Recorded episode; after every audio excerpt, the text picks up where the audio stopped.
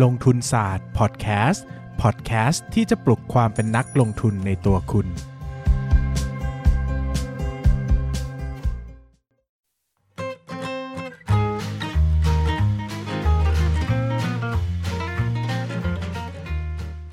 สวัสดีครับ ท่านผู้ฟังลงทุนศาสตร์พอดแคสต์ทุกคน วันนี้ผมมีช่วงพักชมสิ่งที่น่าสนใจมาเล่าให้ทุกคนฟัง ตอนนี้ลงทุนศาสตร์เปิดพรีออเดอร์หนังสือหุ้นเล่มใหม่นะครับ ชื่อว่า Stock Lecture ลงทุนหุ้นได้ในเล่มเดียว เป็นหนังสือสอนลงทุนหุ้นเล่มแรกในชีวิตของลงทุนศาสตร์นะครับ ความหนา 460 หน้า กันกรองมาจากประสบการณ์การลงทุนเกือบ 10 ปีของผมนะครับ คอนเซปต์คืออ่านเล่มนี้เล่มเดียวจบ รู้เรื่องลงทุนได้นะครับ มีเนื้อหาอัดแน่นแล้วก็คัดมาเฉพาะแต่สิ่งที่สำคัญและจำเป็นต่อการลงทุนเท่านั้นนะครับหนังสือสามารถพรีออเดอร์นะครับได้ที่ 13357 .co นะครับหรือว่า 13357 .co เป็นเว็บไซต์กดเข้าไปสั่งซื้อได้โดยตรงเลยนะครับหรือเข้าที่เว็บไซต์ 13357 Publishing นะครับเป็นเพจสำนักพิมพ์นะก็เข้าไปดูที่โพสต์ปักหมุดด้านบนนะครับหรือว่าจะเข้าไปที่หน้าเพจของลงทุนศาสตร์เองก็ได้นะครับตรง cover โฟโต้ด้านบนนะครับจะมีรายละเอียดอยู่นะครับ พรีออเดอร์ตอนนี้มีความพิเศษอย่างไรบ้างนะครับปกอ่อนราคา 500 บาท ปกแข็งราคา 600 บาท จะส่งฟรีครับ หนังสือเป็น Limited Edition ที่หน้าปกนะครับ พิมพ์มาเฉพาะพรีออเดอร์เท่านั้นไม่มีอีกแล้วนะครับ ได้โปสการ์ดพร้อมลายเซ็น และที่พิเศษที่สุดนะครับ คือจะได้เข้าชมวิดีโอ สอนวิเคราะห์หุ้น และจัด portfolio ความยาวไม่ต่ำกว่า 1 ชั่วโมงนะครับที่เป็นความรู้ต่อยอดมาจากเนื้อหาในหนังสือเล่มนี้ฟรีนะครับมูลค่า 500 บาท ได้ฟรีกันทุกคนที่สั่งซื้อหนังสือเลยนะครับดังนั้นใครสนใจอยากจะได้ความรู้ด้านการลงทุนไปใช้ในตลาดหุ้น ใครลงทุนมาแล้วยังงงยังสับสน อยากได้การจัดเรียงความรู้ที่เป็นระบบ หรือว่าใครอยากจะสนับสนุนลงทุนศาสตร์นะครับก็สามารถเข้าไปพรีออเดอร์หนังสือเล่มนี้ได้เลย Stock Lecture ลงทุนหุ้นได้ในเล่มเดียว โดยลงทุนศาสตร์ครับ ขอบคุณครับ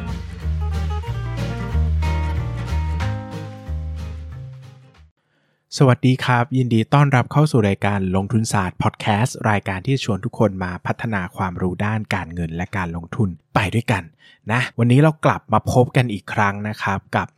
ลงทุนศาสตร์พอดแคสต์พูดอะไรวะ ก็วันนี้เรามาพูดกันเรื่องของ OPEX และ CAPEX นะครับก็คือว่าเราเราเข้าเรื่องได้เลยนอกเรื่องก่อนไปนะครับ OPEX และ CAPEX เนี่ยคือสมมติว่า เวลามีเงินไหลออกจากกิจการนะครับ หรือว่ามี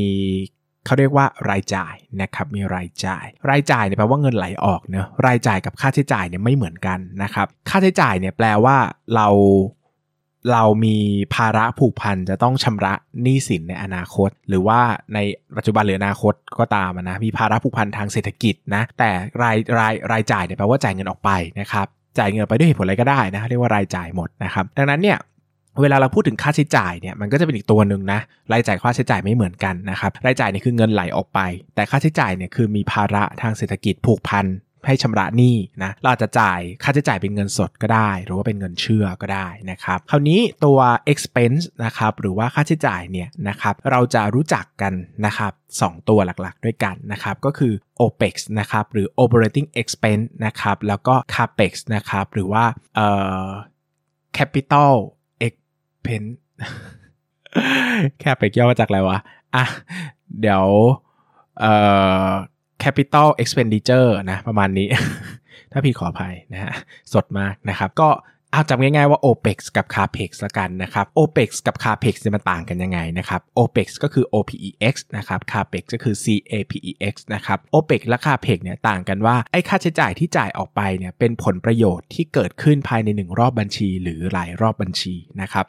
หนึ่งรอบบัญชีหมายถึงอะไรนะหนึ่งรอบบัญชีโดยทั่วไปหมายถึง 1 ปีปฏิทินนะครับ ยกเว้นว่าเราทำการเขาเรียกว่าปิดรอบบัญชีเร็ว อันนี้ก็แล้วแต่นะครับ แต่โดยทั่วไปเนี่ยเราจะหนึ่งรอบบัญชีเนี่ยหมายว่าหมายหมายความว่า 1 ปีปฏิทินนะครับ แปลว่าค่าใช้จ่ายใดก็ตามที่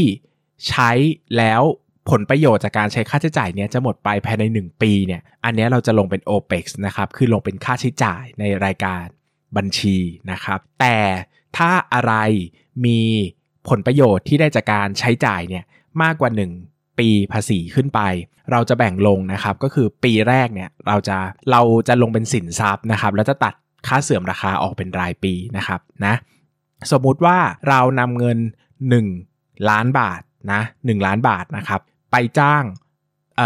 ดาราชื่อดังมาเป็นพรีเซนเตอร์ให้นะครับในระยะเวลา 1 เดือนนะถ่ายรูปทำแคมเปญนะใช้ 1 เดือนนะมีสัญญาชัดเจนว่าคุณสามารถนำรูปของฉันไปใช้โปรโมทได้ภายใน 1 เดือนนี้เท่านั้นนะนะล้านบาทได้แค่ 1 เดือน ถ้าคุณใช้นอกจากนี้คุณต้องจ่ายเงินเพิ่มเพราะว่าอันนี้เป็นราคาลดพิเศษอะแปลว่า 1 1 เดือนนี้ก็น้อยกว่า 1 รอบบัญชีนะครับก็รับรู้เป็น OPEX นะครับก็คือ 1 ล้านบาทก็ลงเป็นค่าใช้จ่ายจบเลยนะอันนี้ง่ายๆตรงไปตรงมานะครับแต่ถ้าไปดันไปคร่อมปีบัญชีอีก เช่น ไปเซ็นสัญญากับวันที่ 15ธันวาแล้วหมด 15มกราอันนี้ก็ไปแบ่งจ่ายเป็น 2 ปีนะนะครับแต่โดยเบื้องต้นเนี่ยมันก็ลงเป็น OPEX นะครับแต่ถ้าสมมติว่าคุณนำเงิน 1 ล้านบาท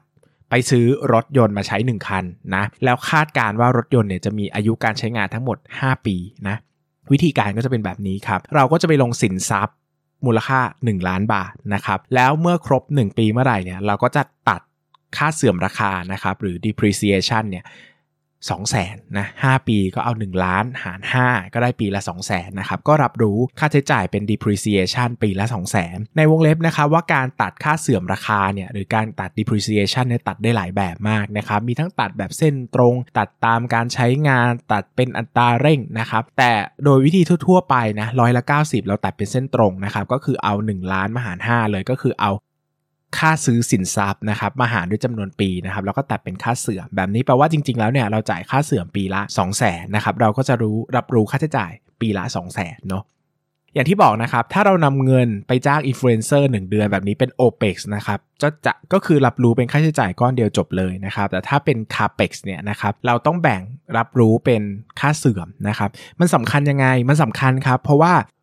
ค่าใช้จ่ายเนี่ยรายจ่ายไม่ว่าจะเป็น OPEX หรือ CAPEX ที่จ่ายออกไปเนี่ย มันจะกลายมาเป็นค่าใช้จ่ายถูกไหมแล้วค่าใช้จ่ายเนี่ยมันจะกลายไปเป็นส่วนหนึ่งของกำไร เพราะว่ากำไรเท่ากับรายได้ลบ ค่าใช้จ่าย ลองคิดนะครับว่าถ้าเรามีรายได้ปีละ 2 ล้านบาทนะแล้ว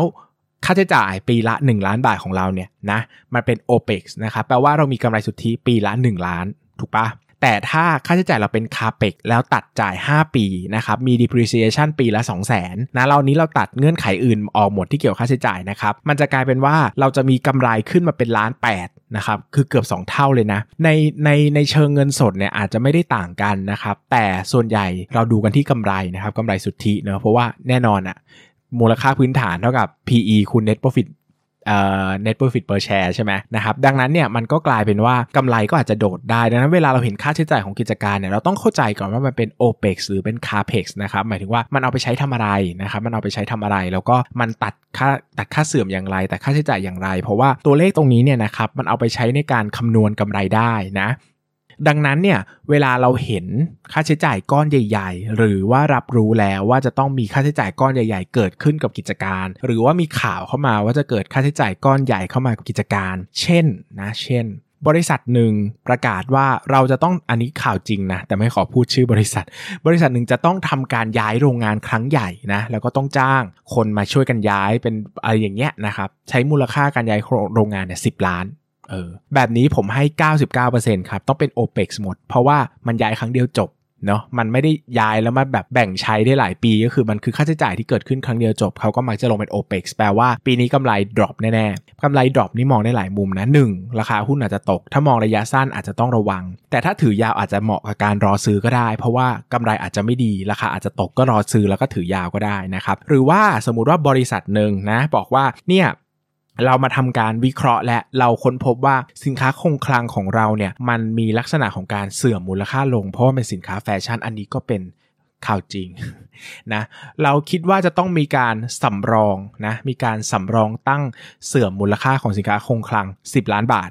แบบนี้ก็ 99%เป็น OPEX เหมือนกัน คือผมก็มองว่ามันคงไม่เป็น CAPEX หรอกนะครับ มันก็ต้องรับรู้ครั้งเดียวนั่นแหละนะ เพราะมันเสื่อมไปแล้วก็คือเสื่อมไปเลยเนาะดังนั้นเราก็ต้องเหมือนอย่างที่บอกนะ เราต้องทำใจเลยว่า เฮ้ย เจอค่าใช้จ่ายแน่นะแต่เจอแบบรับได้หรือรับไม่ได้ล่ะ หมายถึงว่าเราจะมองระยะสั้นแล้วแล้วกลัวราคามันลง หรือว่าเราจะมองระยะยาวแล้วซื้อตอนราคาลงราคาลงก็ได้นะ แต่ก็ไม่ได้รับประกันนะ เพราะว่าเดี๋ยวนี้นักลงทุนฉลาดกันหมดแหละนะครับ พอลงสายพอดแคสต์ป่าอ๋อไม่เกี่ยว หลายคนบอก เอ๊ะนะพูดอะไรนะ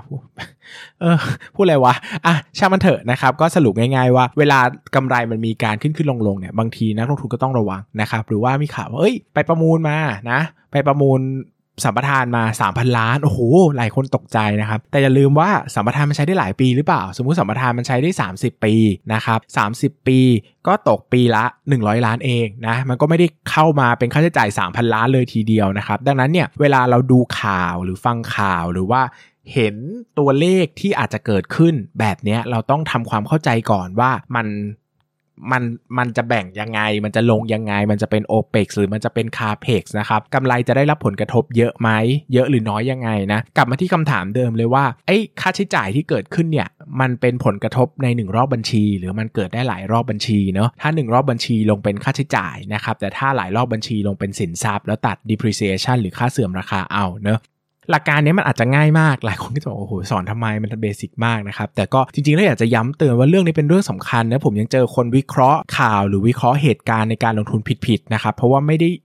เห็นความสำคัญของการแยก OPEX กับ CAPEX ออกจากกันนะครับ ดังนั้นเนี่ย ก็แนะนำว่าใครเป็นนักลงทุนสายพื้นฐานนะต้องเข้าใจตัวนี้ให้มากๆนะครับแล้วก็สามารถนำไปประยุกต์ใช้ได้หลากหลายมากๆนะครับโดยเฉพาะเรื่องของการวิเคราะห์กำไรในระยะสั้นๆเนาะเราจะเห็นภาพได้เลยว่ามันจะเกิดอะไรขึ้นกับกิจการบ้างนะครับแล้วก็แน่นอนว่ากำไรที่มัน เคลื่อนไหวไปตามเหตุการณ์ทางธุรกิจเนี่ยมันก็ส่งผลต่อราคาหุ้นด้วยนะมันอาจจะเป็นจังหวะที่เราจะต้องขายทิ้ง หรือว่าอาจจะเป็นจังหวะที่เราจะต้องรอซื้อก็เกิดขึ้นได้เหมือนกันนะครับ ดังนั้นฝากตรงนี้ไว้ว่าใครจะนำไปประยุกต์ใช้ก็อันนี้เป็นความรู้คร่าวๆนะครับอยากจะศึกษาละเอียดก็ลองอ่านหาหนังสืออ่านงบการเงินดูนะครับหรือไม่ก็ ตอนนี้มีแผนแล้วว่าจะเริ่มเขียนนะสื่ออ่านงบการเงินก็อาจจะต้องรอสักปี 2 ปีนะนะครับก็อาจจะมีออกมานะครับแต่ก็จริงๆ หนังสือของท่านอื่นก็ดีมากๆนะครับก็ลองซื้อมาอ่านกันได้สำหรับวันนี้ก็ขอบคุณทุกคนมากนะครับแล้วก็ฝาก OPEX กับ CAPEX ไว้ในอ้อมใจด้วยสำหรับวันนี้ สวัสดีครับ อย่าลืมกดติดตามลงทุนศาสตร์ในช่องทางพอดแคสต์เพลเยอร์ที่คุณใช้ แล้วกลับมาปลุกความเป็นนักลงทุนกันใหม่ในลงทุนศาสตร์พอดแคสต์ you